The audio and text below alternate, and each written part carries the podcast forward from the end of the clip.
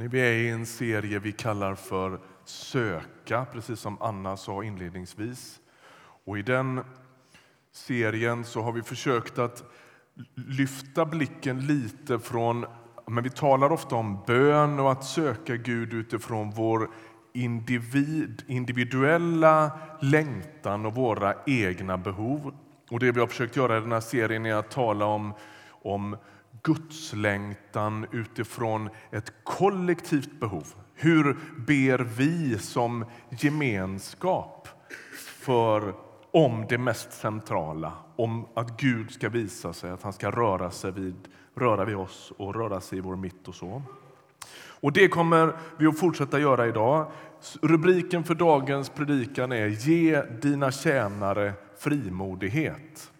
Ge dina tjänare frimodighet, det är dagens predikan. Jesus lovar ju medan han är kvar i, i sin liksom jordiska tjänst att han ska sända anden. Och då säger han så här i Johannes evangeliet. Jag säger er sanningen, det är för ert bästa som jag lämnar er. Ty om jag inte lämnar er kommer inte hjälparen till er. Men när jag går ska jag sända honom till er. Kan man ju fundera, hur kan det vara bättre att Jesus lämnar lärjungarna? Det måste väl ändå vara optimalt att ha honom fysiskt närvarande på jorden. Tänk om vi kunde sätta Jesus på någon sorts oändlig jorden runtflygning och så kan han tala i F N, han kan tala i Sydney, i Kreml, han kan göra brödunder i svältande Jemen, han kan tala allvar med Donald Trump och Erdogan och Putin och allt vad de heter. Och så kan han landa någon gång ibland på U S och bota de sjuka också. Det vore det bra. Hur kan Jesus säga, det är bra för er att jag går bort? Det måste väl vara mycket bättre att han är kvar. Hur kan hans frånvaro vara bättre än hans närvaro? Han lovar ju det där i slutet på, på liksom evangelieberättelserna. Den här, den här texten var hämtad från Johannes sexton. Och sen i Apostlagärningarna, ni vet, först har vi fyra Jesusberättelser. Matteus, Markus, Lukas och Johannes. Som alla fyra liksom ägnar mycket tid i slutet av sina texter åt Jesus, Jesus sista vecka med Eh, till fångenskapen, eller när de tillfångatar honom, eh, korsdöden och uppståndelsen från de döda.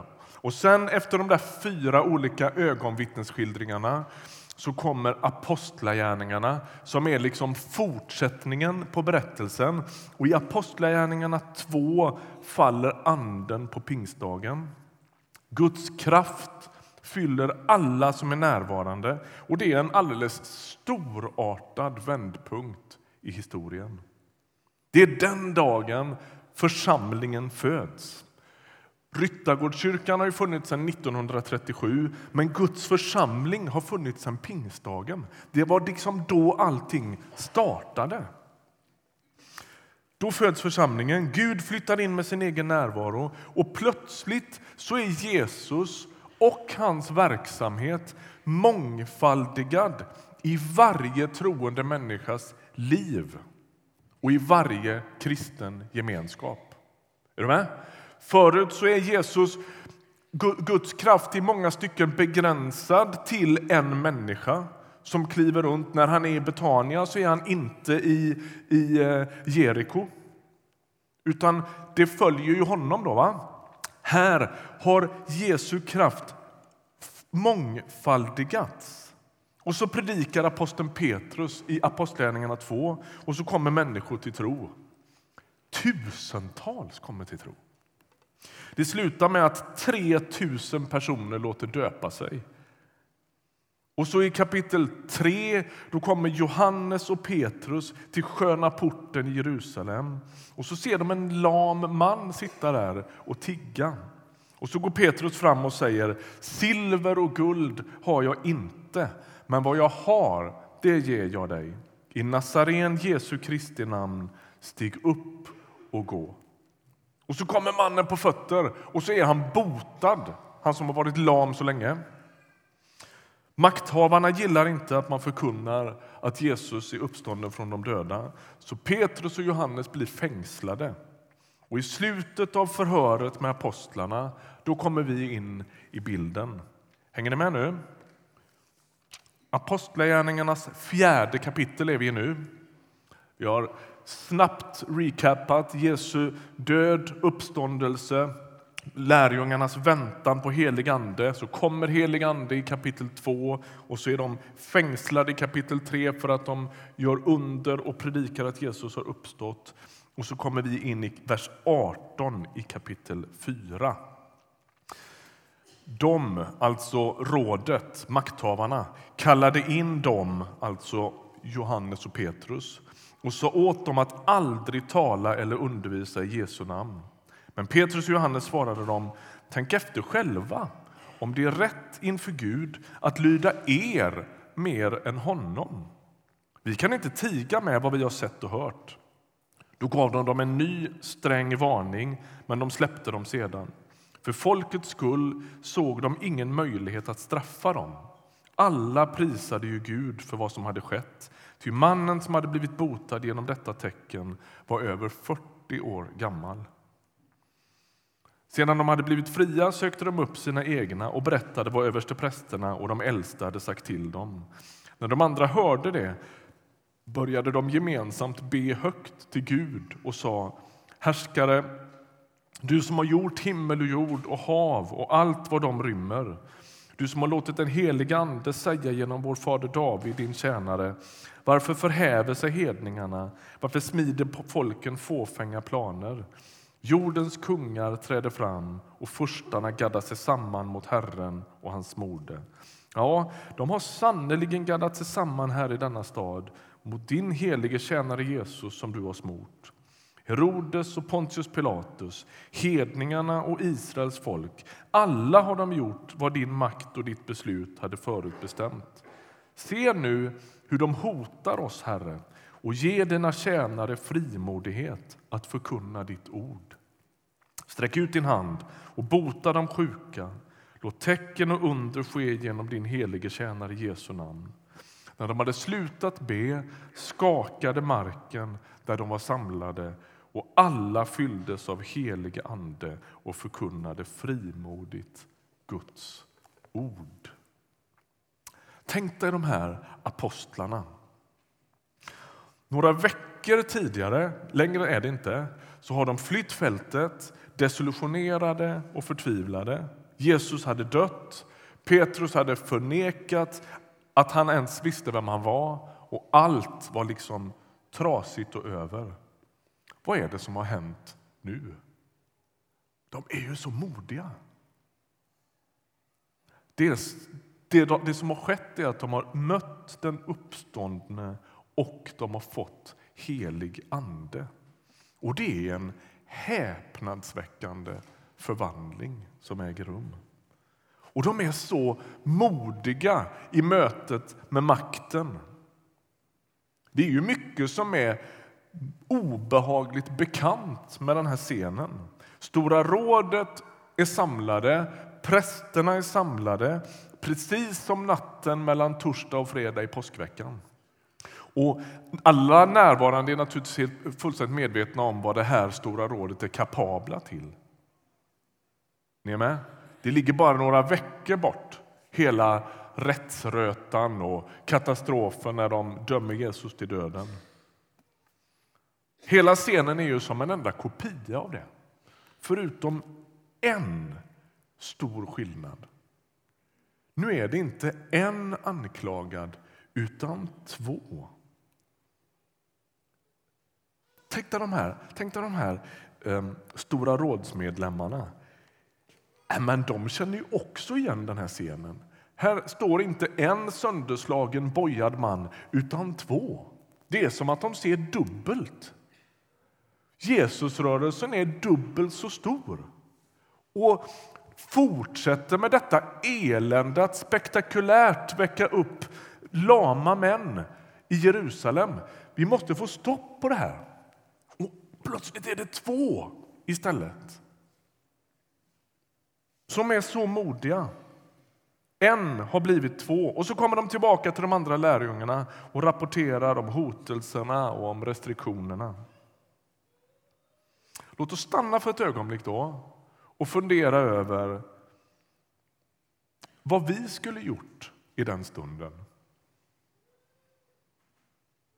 Två av församlingens ledare har blivit arresterade, hotade, och de, det ställs massa villkor på vad de får göra och inte får göra. Det är väldigt hotfullt. Låt mig föreslå två saker som jag tror ligger rätt nära till hand som vi skulle kunna göra. Det första är att vi skulle skriva en protestlista eller en debattartikel i Jerusalem Post. Det här är orättvist, vi kräver vår rätt, så här vill vi inte bli behandlade.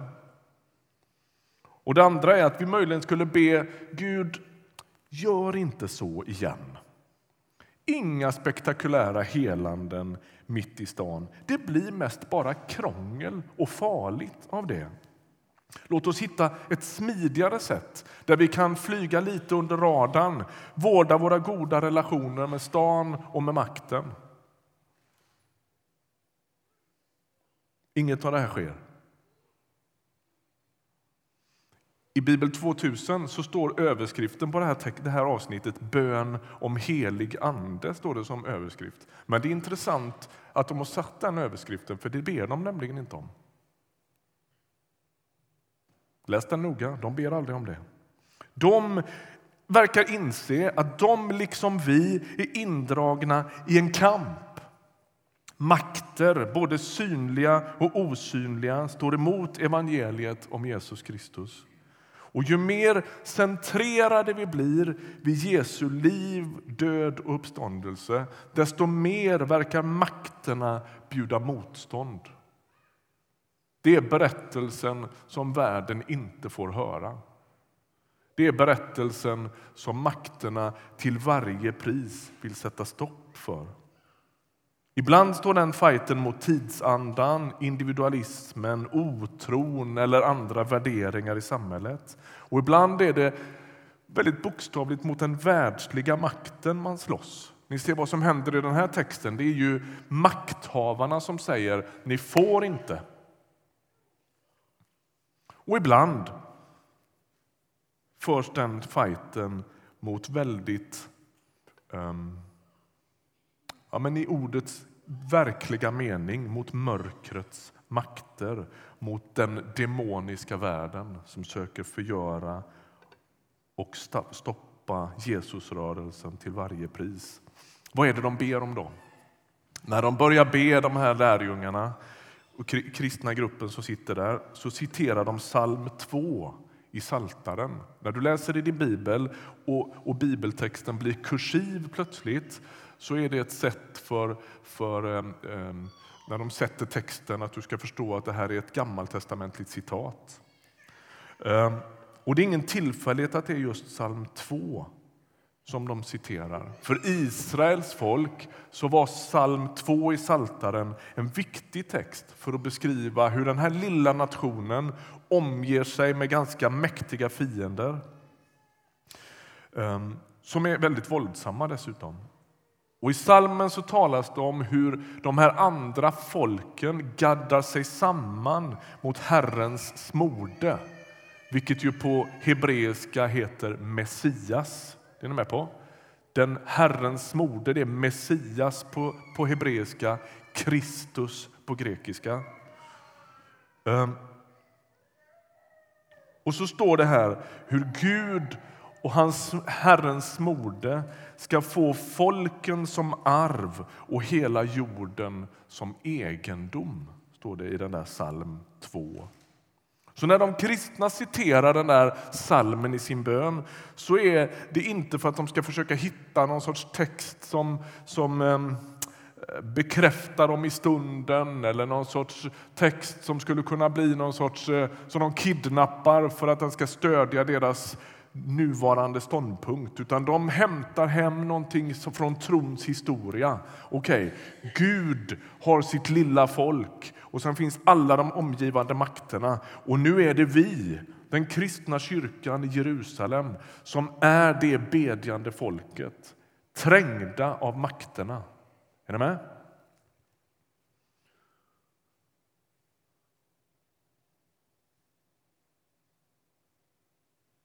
De menar på allvar att löftena Israel har smakat på i tusen år vid det laget, sedan psalm två skrevs, uppfylls där och då.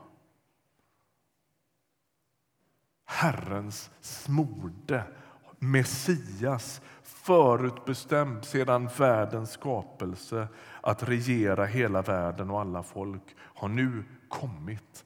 Och de känner honom. Är ni med? Vilka, vilka perspektiv som öppnar sig i det där bönemötet. Vi sitter här och ber, och det är inte bara, eller inte så bara i och för sig, men det är inte endast en, en konfrontation som hände idag på förmiddagen med Stora rådet. Vi är med i Guds kosmiska räddningsplan, och allt får sin, sitt epicentrum här, nu.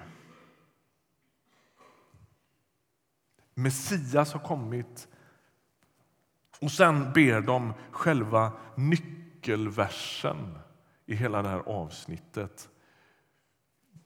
Se nu hur de hotar oss, Herre, och ge dina tjänare frimodighet att förkunna ditt ord. De talar sant om omständigheterna. Vi ser ju ingen flykt eller världsfrånvändhet här. Förföljelsen är ett faktum. Se hur de hotar oss, Herre. Men de ber framförallt om frimodighet. Och de ber, fortsätt bota de sjuka. Fortsätt gör tecken och under. Vi betalar ett högt pris för det här, men vi ber att du gör mer. Det kostar på att be frimodigt och förkunna frimodigt, men vi vill att du manar oss ändå. Det är som att bedjarna i Jerusalem ber så här. Ja, men vi är, det vi är mest rädda för, det är vår rädsla. Det som oroar oss mest är att vi skulle backa undan nu. Så kom med din frimodighet. Ge oss mer av den. Räck ut din hand. Bota de sjuka. Hur gick det sist? Jättedåligt. Gör det igen. Är ni med? Alltså det är ganska djärvt bön. Eller hur? Det här kostar på. Vi får betala ett högt pris för det här. Hotelserna är på riktigt. Gör det igen, Gud. Är det inte så att vi behöver göra upp med en idé om kristen tro som jag tror sitter djupt rotad hos oss? Frågan är, kommer Jesus oss till mötes för att göra livet tryggt för oss? Och på sätt och vis gör han det. Han smittar ner hela vår tillvaro med frid. Men inte nödvändigtvis med lugn och ro.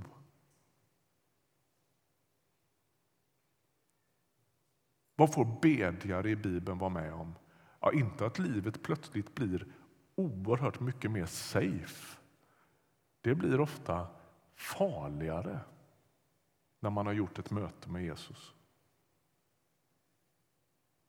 Om lärjungarna skulle vilja ha lugn och ro skulle de ju inte satsa på att bli apostlar. Så de har fortsatt att fiska i Genesarets sjö. Det har de gjort i generationer. Vet precis hur det går till och går hem på kvällen och har det rätt så bra.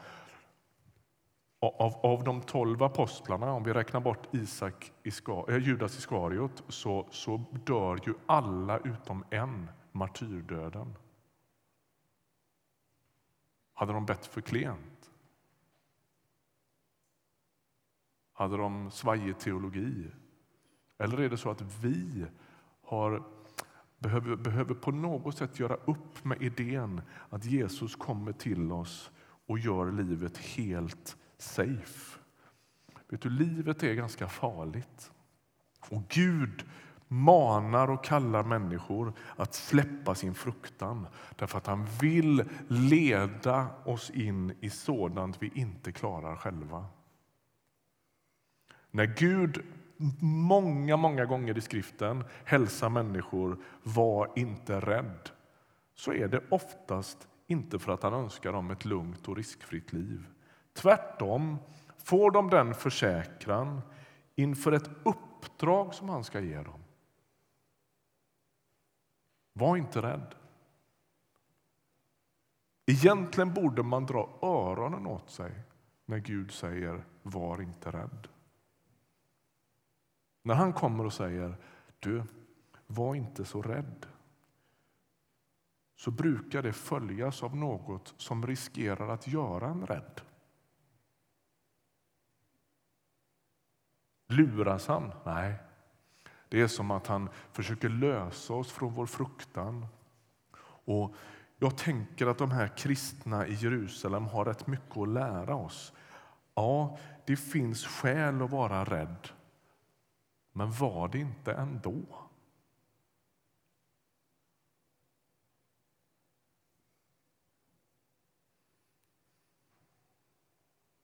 Tidigare i berättelsen om Jesus så säger han till lärjungarna, var inte rädda utan tro. Han säger inte var inte rädd utan var modig. Det är noterbart. I Bibeln verkar inte rädslans motsats vara mod i första hand utan tro. Det handlar alltså inte om att spänna sina muskler, spotta upp sig, komma igen, liksom peppa sig ungefär som någon sorts ja, man vet, lite så här testosteronstint. Liksom. Det är inte det som Bibeln lockar oss till. Utan rädslans motsats är tro. Och de första kristna i Jerusalem, de vände sig till i tro till Gud mitt i den här väldigt hotfulla, trängda situationen. Och så ber de Gud om frimodighet. Och vers trettioett avslutar hela det här stycket då. När de hade slutat be skakade marken där de var samlade och alla fylldes av den helige ande och förkunnade frimodigt Guds ord. De får helig ande. De ber om frimodighet och Gud möter dem med sin egen närvaro, med sin egen kraft, med sin egen ande. För många år sedan, typ åttiotal, skrevs det en sång som hette Tanterna. Texten är skriven av Göran Salberg och så har Bengt Johansson sjungit in den och tonsatt den. Och i delar av den här så, så lyder den så här. Det är lite skumma. Och jag ber en bön för te- översättaren, tolken nu, för det här är lite lurigt.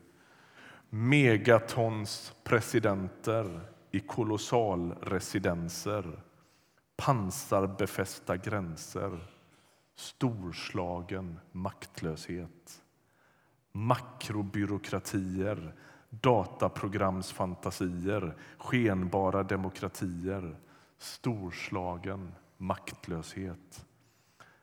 Men nere i församlingens lilla sal på bästa möjliga sändningstid knäpper tanterna sina bibelfodral och bereder sig på att ta över. Visst är det bra? Vem har den egentliga makten? Är det Stora rådet som skramlar med vapnen och hotar med död och förintelse? Eller är det de bedjande lärjungarna som ber Gud om frimodighet? Vi vet ju svaret. Det var den lilla lärjungaskaran som kastade hela romarriket över ända så småningom. Och nådde till jordens yttersta gräns, nämligen hit. Bön, sökandet efter frimodigheten är det som får marken att skaka. Den verkliga makten i världshistorien finns hos dem som ber. Och den finns hos dem som frimodigt förkunnar att Jesus är uppstånden i sin omgivning. Avslutningsvis nu då. På pingstdagen sa vi, ändras allt. Jesus begränsade i sin person, valde inte att åka till F N, till svältkatastrofer eller till din skola i egen hög person. Han sände oss. Och så multiplicerar han sig själv nästan i det oändliga när han ger sin heliga ande till varje Jesus troende och så säger han: gå i min kraft. Var frimodig. Be för människor. Tala om mig. Berätta om vad du har varit med om. Och så frågar han dig: är det läskigt att göra det? Ja, jag vet. Jag har också konfronterat makterna. Men be mig om frimodighet, så ska jag ge dig ännu mer helig ande. Var inte rädd, utan tro.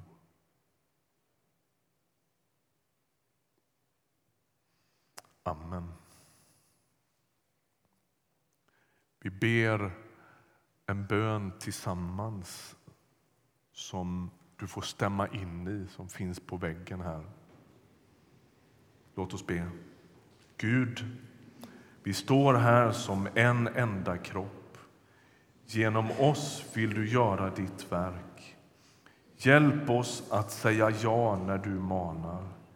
Visa vilka risker vi behöver ta. Ryttagårdskyrkan behöver din frimodighet. Amen.